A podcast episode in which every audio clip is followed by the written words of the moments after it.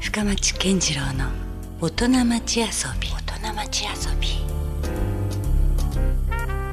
今夜ですね遊びに来ていただいているのは、えーもうおなじみですねクレイジーケンバンドのギタリスト浜のギター大魔神のっさんこと小野瀬正夫さんですよろしくお願いしますよろしくお願いします。いやーもうようやくと言いますかいやいやいや満を持してと言いますかありがとうございますねもう本当にあの普段からもうねずいぶんお世話になってましいてえいえいえ、こちらこそ。もうクレイジーケンバンドとしてはもうサンセットライブもね毎年のようにえ来ていただいた時もあってではい最近はあの勝手に観光協会そうですね。 Z の方がはねい、あの二年三浦連淳続さと、んと もうあれもすい。ごいもうメンバーですよね三そうなん浦ですね淳さん安西はじめさん椎高さんそしてええのっさんと山田五郎さん。山田五郎さんとそして今回菊二さんね漫そう画で家すのはい。であとあのそうあのドクトル梅梅津津ささんんも来ていただいて本な当んにてちいうドリームチームなんだろうというぐらいなんょっかとびっくりですよね。あれもどんどんバージョンアップしていってますもんねこれ以上増えるともうしきれないですね。 大変です。一応バンマス的なポジションなんですかあれは野さんは僕ローディーです。ローディー僕はローディーです。あのうんあの三浦さんのギターのセッティングをしてあげたりとか、あそうですよねずっとなんかそんな感じでこうね、アタッチメントスタッフがとりああえず専門的なのはいないん で、あとりあえず僕はやっとけばいいやと思って、サンセットの時はもうローディー兼で来ております。はいもう何がすごいかってあの安西さんとかこうベースとか持ってきてるんだけど一切触らないというね触らない もう何者なんだという、うんセッティングだけしておきましたけどねいやでもあののっさんはですね、はいまあ、もちろんこう育った場所とか環境も違うんだけども僕とほぼ同世代だから、はいはいなんかねやっぱりこう端々にこうこう通じるものがあるというかはなんかそんなのはもう前からあの感じてたところもあったので、はい今日はまたその辺も含めてね、はいのっさんが果たしてこう、まあ、ギタリストとしてはもちろんね表にポンで出てらっしゃいますが、はいえーどういうこう経緯で今現在に至っているのかみたいな、はいはいその辺の話なんかもねわかりましちょっと紐解いていければなと思ってますんでよろしくお願いしまたす。よろしくお願いしますあれですよねだからもう僕らってあの子供の頃からかなりこうなんか音楽ね、はあいのもう洋楽もどんどん入ってきてる時代だし、そうですあのなんかちょっとやんちゃなというか好きな人はもうどんどん音楽にあの、はい向かっていくような時代ではありましたよね。はいはいはい野さんは割とそんな感じだったんですか音楽に入るきっかけっていうのは。僕ね父親がね実はねあの横浜の米軍基地に出入りする仕事をしてたりしておーあのとりあえずカーラジオが常にこう米軍放送だったんですよあーなるほどねやっぱ横浜という土地柄ですね。まあうん何の仕事をしてたかいまだに教えてくれないですけど、あそうなんですか、ええあの父親英語喋れたんで、おーまあ、英語もそのまま教わって、おーええそんなんでで小学校56年の時に、はいはいまあ、洋楽ちょっと聞きかじったらうんあこれ聞いたことあるなとうんなんか無意識のうちにそのもう刷り込まれててたというか、はいうん特にビートルズはうん結構あこの曲知ってるこの曲も知ってる、うんなんでだろうって、うんどこで聞いたんだろうとうん思いつつ入りました、デジャブ的にこうそうですね入ってくるわけですよね、はいえーじゃあそんなところからもうどんどんどんどん音楽にこそううで目す覚ねめていくような感当じ時なんですかはあの AM ラジオもん聞いてれば、あの来日アーティストのあの宣伝とかもはいはいコマーシャルが入ったりして、うんうんえーどこのどんなのが来るんだろうと思いつつ、うんうん雑誌も少なかったですけど、うんちょっとあってあこんな人たちなんだとうんちょっと覚えつつ、うんまあ、自分でもやギター弾いてみたいなと思ったのが、まあ、中学入ってからですね一番最初のこうなんかライブ体験とか覚えてます見に行ったとか書いたりも含めてあ僕ねジャクソン・ブラウンです、ジャクソン・ブラウン、おおそれ70年代ですねじゃあねそうですね、うんはいうん僕はねエルトン・ジョンでしたねわあすごいところだちょうど小学校5年生の時に、はいはいであの当時はね福岡もまあまあ来てたんですよなるほどなるほどで当然だから横浜だったら、いもうなんかどうですか見たかったら大体見れたぐらいなとこあるんじゃないでまあ、横すか、浜は来ますしね、まあ、ちょっと足伸ばせばすぐ東京があるんでですもんね,、はいうん、ねそういうなんかライブとかも割と恵まれてるっちゃ恵まれてる時代でもありましたよね。そうですね本当に恵まれてました、うんはいでなんかそのもうすぐ楽器に触るんですかえー、とあの中学1年のクリスマスプレゼントでう僕んギターを買ってもらって、はでまあ親は多分ね分かってたと思うんですけど、うんこいつにギターを買い与えたら多分もう絶対勉強しないとい、多分親は分かってたと思あうんであすけ本当どですまあかでもあえてそれを分かった上ででもくれたわけですねまあ買ってくれたわけなんですけうんどそこからやっまぱさ案の定ですか、案の定ここまで一 直線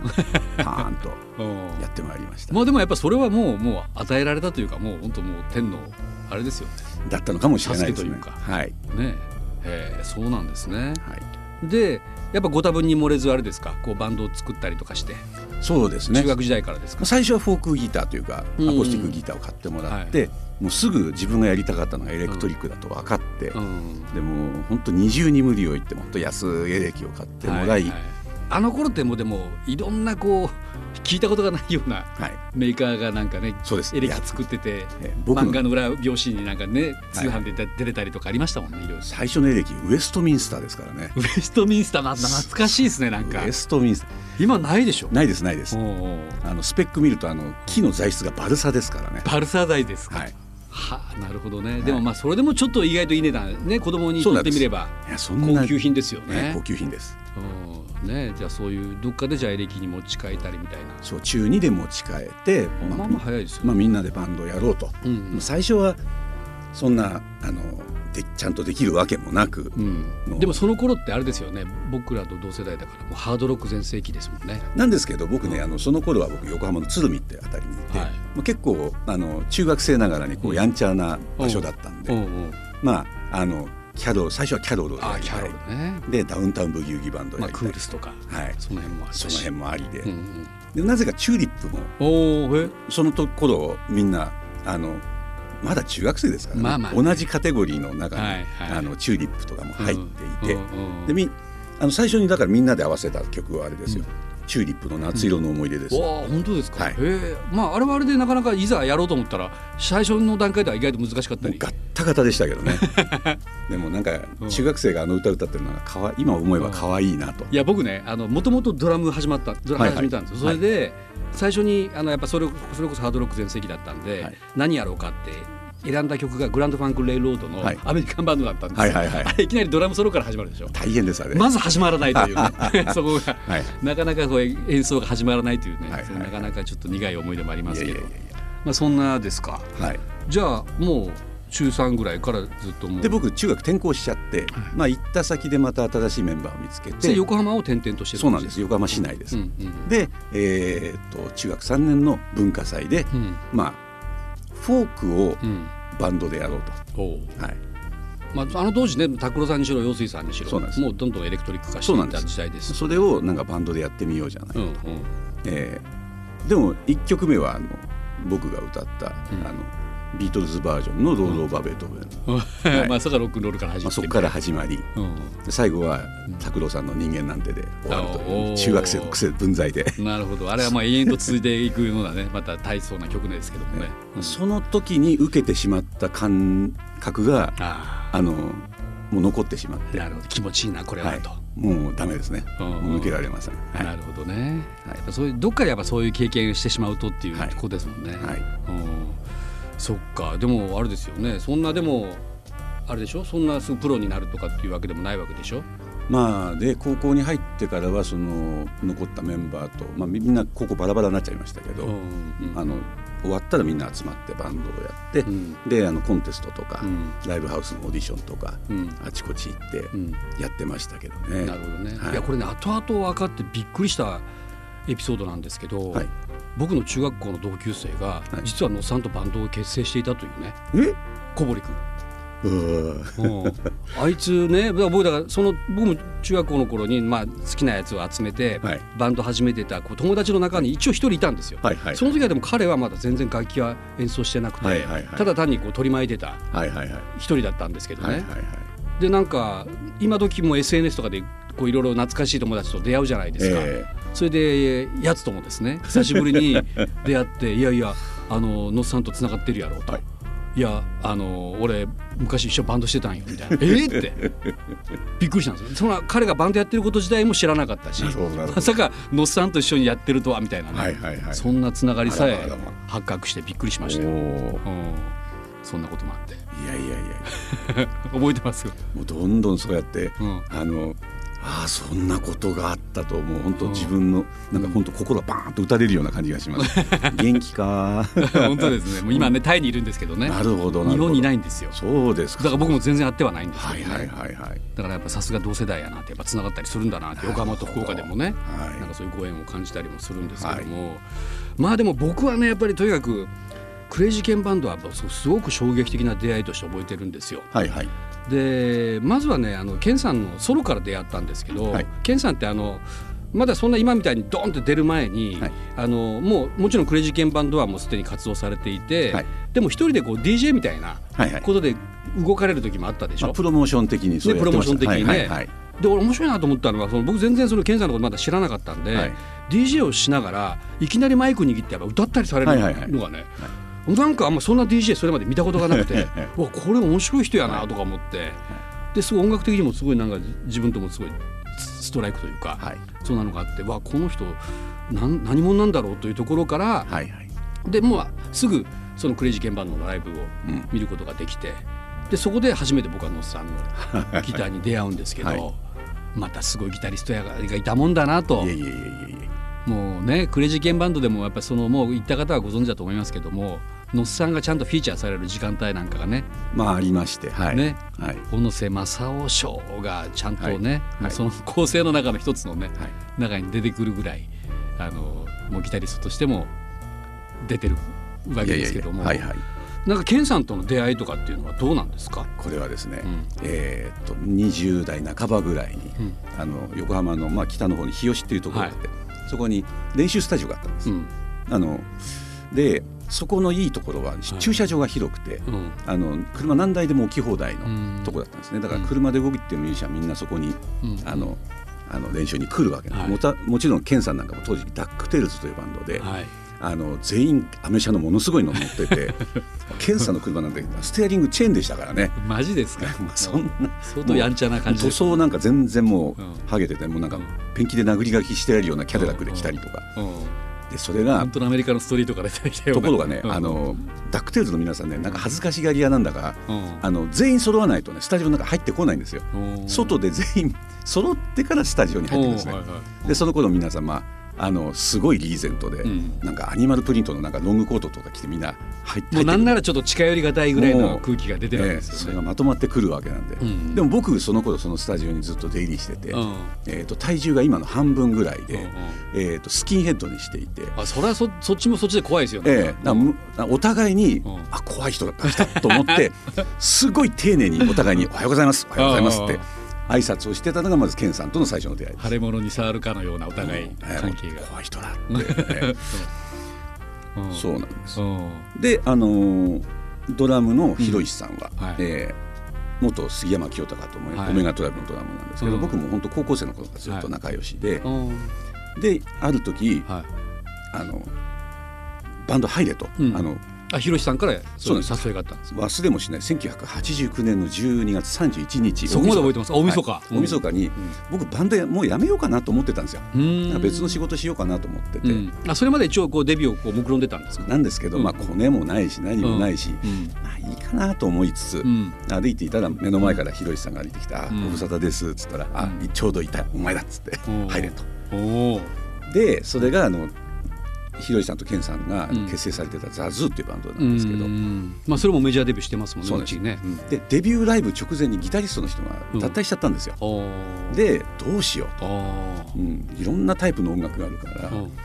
あの全部できるような人って本当にいるかっつったら目の前から僕歩いてきて「あいたいたうんお前だお前だ」っつって、すごい偶然とはい本当偶え然です必然な出会いですよね、本当にそうなんです、へはい、え、でもうすぐケンさんと、うんあの合流して、うんケンさん最初「あの怖い人大丈夫」っつってう「ん怖くないの」そうか一応もうお互いねお互いこう知ってるわけですからね存在を、ええなので、まあ、怖くない人だから大丈夫ってことで,、 うんでそこから27年経ちましたね。そっかだからねもういもう健さんもおっしゃってますけど一番やっぱ自分の中でも長いキャリアそうですねこのバンドが長いって言ってますもんね、はいうん、いやかなりもうその大晦日の出会いがなかったらそうなんですもしかしたら今ののっさんはいない可能性が なんか時計屋とかやってたかもしれないです。全然違うじゃないですか、はい、本当にすごいですよねなんかあのよくあの、まあ、ビートルズのエピソードなんかもそうですけどやっぱこう偶然が必然になってはい、それからねなんかすごいことになるみたいなそうなんですねエピソードがいろいろありますけどは結構やっぱ近いもんありますよね。い、なんか本当にななんだろう自分で努力してやろうと思ったことは跳ね返されてダメだったんだけど、うんなふっと人と出会っていったことはスーッとスムースにいくという、まあ、おみち導きのある人生でうん本、当なんかちょっと楽し楽してんのかなとか思いつつもでもそこにやっぱりすごくローカルというものもありますよ ねだからそうですおね互い横浜で活動してたからこそ出会ってるみたいなところってあるじゃないですか、そうですねでそういうのがなんかあの東京って結構意外といろんなとこから集まってる人が多いんだけども、はい横浜にはなんか横浜のこうローカリティみたいなのがね、 はいあるんじゃなかろうかって僕は前から思ってるんですけど、はいはいだからなんかちょっと福岡とも通じるっていうかねなんかそういうこう独特地元独特のノリというかそうですね東京とはやっぱり全然違いますやっぱ違うんですよねえー東京なんかもう駅単位というか町単位でなんかこう、いろんなものがもうあ大り都ま会すけだどしねいろんな集まってるっていう。僕らはなんか海沿いか山沿いかとかそんなぐらいのなうんうんんうんうかんざっくりとした、うんえー北の方か南の方かとかそんなざっくりとしたね感じですね。だからなんかそのクレイジーケンバンドっていうものバンドの存在自体がやっぱすごいこう横浜っていうなんかね、はいこう土地とものすごくこう密接にこう関係しているような、はいはいそういうのはすごくありましたからね、はいだからそこはすごい僕もいいなと思った部分でもあるんですよね、そういうなんかちゃんと地元があってその音楽があってっていうのはね福岡もそうあったらいいなって前から思ってますからね本当なんかのっさんってもうギタリストというなんかね肩書きが本当にこう似合うというか。ありがとうございます。あのまあ、バンドはもちろんやってる人はたくさん多いんですけども、はいなんかそのなんだろうなこうなんかその僕ら世代ってギタリストってちょっとまたバンドマンの中でもちょっと別格というかちょっとこうスターでしたよね。まあギターヒーローがまだいっぱいいいたっ時ぱ代いいましたもんね、はい三大ギタリストといえば、まあ、クラプトンだジミー・ペイジだジェフ・ベックみたいなね、はいはいそんなのもポッと出てくるし、はいまあどうしてもこうその花形的なそうですうね。んのがあはっいたんで、でもそれをなんかね僕はのっさんはこう継承してるようなそんなイメージありますよ。ありがたいことなんですが、うんうんまあ。なんかどうしてもちょっとみんなの知らないギタリストが好きだったりとかで、うんあのどうしてもそのうんちょっとちょっとマニアックな傾向があるんですそっちの傾向がかなりありますね。あまあ大体あれですよね中野さんちょっと変態入ってるから、はいちょっとこうプログレ的なところもね普そ通うでにす入ってい,、ね。きそうなイメージだしそうなんです、そうなんです、それが。うん僕あの実は幼馴染うがん隣に住んでまして、はいえー幼馴染僕の4つ上、うん安西文隆さんって方で、はいあの昔クロスウィンドっていうバンドで小川銀次さんと一緒にバンドやってきてたうり、んはいあとねあの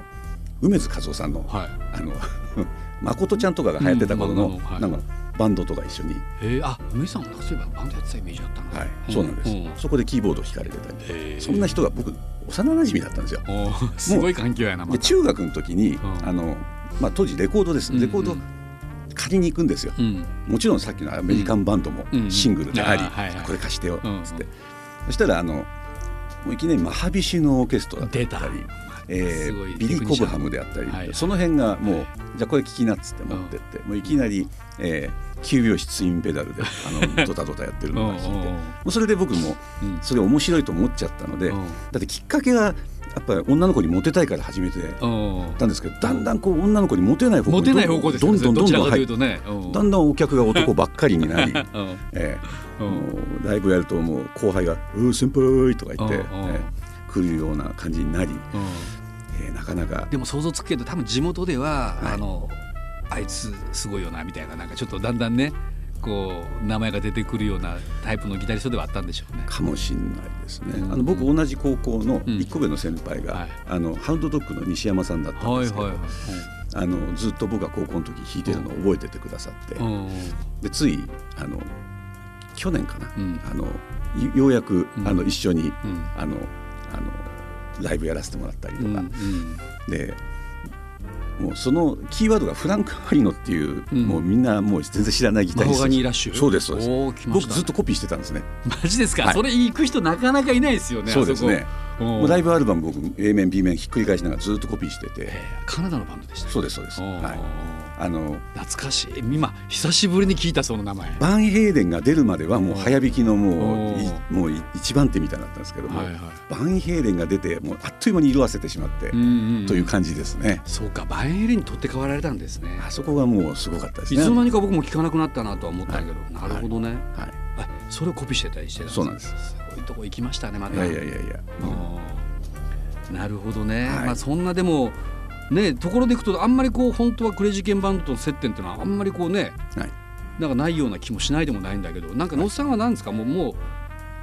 結構どこでも行けるタイプなんですかねやっぱりね。あの僕中学の時はずっとあのラジカセでエアチェックをずっとしてて、うんもう洋楽というくくりだけしかなかったから、うんあのハードロックをこう取っててもうんいきなりソウルも一緒に取ってたりするのあーファンクとかもまあ、あのこ頃れかはっもこういいな逆にジャンル分けしてなかったかもしれないですねそれこそもうもう洋楽という一括りの中だけだったんで、ハードロックバリバリ聴いててもアース聴いてるとかねそうなんです普通にありましたもんね、うんアースのギター意外とかっこいいじいゃんやかっこいいとか思ねってうまいとかねなんかありましたからね、もうそんなで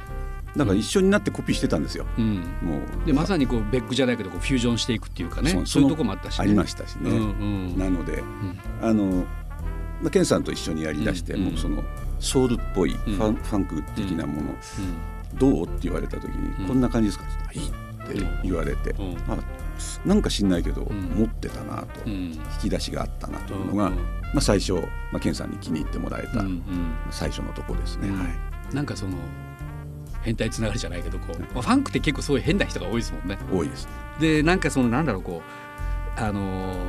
ギタリストとかでも、はいそれこそアイズレブラザーズだってね、はいはいアーニー・アイズレとかはもうこのジム・ヘンドリックスのなんか系譜的なところも感じたりもするし、本当にそうです。なんかそういう意味では確かにこうミックスしていくようなところってええあるのかもしれないですよね。あとケンさんがあの P ファンクとかは好きだったので、あはいはいやっぱあれももうミックスチュアじゃないでですすよか。ねまさにそうですよね。ファンクのリズムにロック的なファン部カデリッ分クがもあそうりだしね。ええうん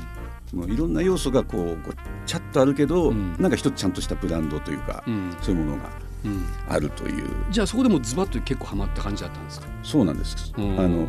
でなんとですうね、ん僕らあのそのえっとザズーのセカンドアルバムを、うんあの TD をですね、はいまとめをいロンドンでやったんですけおど、ーはい。生ちまょっれとておしゃれなバンドでしたもんねザズってね。そうなんですお生まれて初めて行くんですよ。もう、うんもう海外にもう海外はおー初めてでもうおのぼりさん的にある意味憧れてたよええ様子あれですよえ。えイギリスですよ。そう言ってみれば。うん帰りの飛行機で、うなぜかあの P ファンクご一行様と飛行機一緒だったんですよ。あそんなエピソード聞いたことあるけどそれちょっともう教えてください詳しはいく。うんもう本当にあの向こうであのじゃあ今日かもう帰るの寂しいねって言いながらうん空港にいたらなんかやたらと激しい衣装を着た人たちが うんいっぱいいてうんあの乳母車をしてたりとかそのうんそこになんかでっかいインコのなんかあれがついてたりとかあもうだ普段からやっぱ変わってるんですねもうね佇まい的に。もうひびっくりするような人なんだろうこの人でしたら今朝ピーファンクピーファンクっつっておうもおうでううんまさかの同じ飛行機にうんうん持ってきそれてすごい偶然ですよね。当時まだあのうん飛行機なんかタバコ吸えたんですよねああそんな時代か。まだうん90。年ですから。うんであのうん P ファンクのメンバーあの、ん飛行機の前の方に座ってたんですけど、うんみんなタバコが吸えるからずっと後ろに来るんですうんよ、うんそうすると気持ち悪いあの、人たちがいっぱい来るから、うんあの後ろに座ってた人たちみんな前に逃げちゃおって、うおうおう 後ろも本当 P ファンクの巣窟になってしまって、うんええであの、そケンさんだったか誰だかが、うんうんあのその当時のカセットを、はゲイリー・シャイダーかなんかにい、渡したんですか。聞いてっつって、おうおうそれらその場で聞いてくれて、おうおうでジョージ・クリントンにもなんかみんなで回して聞いてるんですよ。マジかええおうおう聞いてておうおうでこのギター弾いてるの誰だっつって「はいすいません僕です」って、おうおううんあのまあこんな親指が出てこういいギターだとおいううおう言ってもらえたのが僕なんか本当プロになったのはもう本当その直はい前ぐらいでおうでそれでもういきなり P ファンクの皆さんに親指お出さ墨れ付きでてじゃないですか。はい言ってみればね。はいうんなんかちょっとあやれるかなという自信は確かにね、その、もういわゆる憧れで聞いてたぐらいな人からね。そうですそうやって、はお前いいぞとかって言われたら、ちょっと嬉しいですよね。いびっくりしました。おうはい、なんかやっぱり導かれてるんですね。本当ですね。なんかすべてがこう、ちゃんとこう、出会うべくして、はい、出会ってる感じじゃないですか。はい、はい。今改めてまた聞いてほしいぐらいですよねじゃあ P ファンクの皆さんにね、また本当、まあ、ザズーの時とまたちょっと違うじゃないですかそうですね CKB 自体もね、はいはいうんえ今だったらなんて言ってもらえるかなぐらい思いますよね、え思いますね。その後はもう二度と出会ってないんですかでもね、あのジョージクリントンのうん息子さんから、はいあのケンさんのところよくなんか手紙が来てたりとそかれね。もその交流もすごいです なんかね、うんなんかいなんかいろいろつながってて、なんか、うん何かのきっかけがあればまたちょっとつながるとは思うんですけどわねあ。それちょっといつか見たいな、いなんかそんなね接点もね、はい、おーなるほどまあやっぱなんかちょっと音楽がいろいろつないでいくみたいなところもありますけどね、なんかあのあれですかあのあの野津さんほらそのもちろんクレイジーケンバンドもあるんだけども、はいさっき言ったようにその勝手に観光協会はい Z とかもあるし、はいはいなんかいろんなあの活動が他にもあるじゃないですか。あります。はい、でそれで言うと、まあ、もちろん小野瀬正夫賞はい、が一番ソロワークとしては一番そうです力ねが。入ってる、はい、もちろん、そのそっちももう15年以上やってるので、あそうかそれも、はいもう CKB と並行してずっと、ね長いですね。うんだってアルバムも4枚5枚ぐらい出てるそうなんでですう。んで、実であのもう今文明の利器では、はい、あのうちでレコーディングができてしまうんですねある程度は、うんドラムとかは無理ですけど、うんうんドラムボーカルはちゃんとスタジオ借りないとあれですけど、うんギターはもううん帰ってなんかあのスタジオで鳴らすよりも、うんもうコンピューター直結でプラグインでバーンとやった方が、うんもしかしたらこのままストレートに自分の気持ちと近いものが取れるんじゃないかという感じで、それで今ちょっとあのあのアルバムを出す頻度がすごく早くて、うんどんどん作ってどんどん出そうと卓録みたいな感じでどんどん進んでプラスぐらいな感じですよね。プでラスうもんあの全然そのなんかうん匹敵するものが出来上がってるような気がしてるんで、うんうんあの普通にスタジオで全部作るのとうちで作るのの差がこう迫ってきてると思うんうんうですよね。んうんいやでも CKB だけでも相当忙しいスケジュールなんではい、結構ねその時間避ける時間って少ないですね。少ないでしょなのでまあ本当集中してうん一日丸ごとずっとうん取り掛かりっきりになって、うんでも集中力が切れたところでさあ飲み行くかと、うんねだけどもうあれですよねあの野さんの場合はもうそのなんだろうこう音楽以外のイメージがあんまないぐらいなんかねもううんいやいやいや常にこう音楽がありがとうございます。合ってるようなイメージもありますけどねえっと何かあの音声正雄さんとしての何か告知関係あります直近であのうん今はまだすぐはないんですが、はいあの僕今小野瀬正夫賞というのをやってて、はいそれのニューアルバム「プレス・フォー・グリーンマン」というのが、はいえー出ておりまして、まあ、これライブ会場限定発売なので、うん来年あたりまた僕一人で来ます。小野瀬あの正雄賞としてなんか福岡でやる機会ってないでしょほとんどそうなんですないんですやりたいんですけどね、まあ、でもその,、あの種をまくために僕一人でソロで、うんあのまあ、たまにそういうあん安西さんがくっついてきたりもするんですけどい やくっついてきたらそんな悪いこと言っちゃいけないな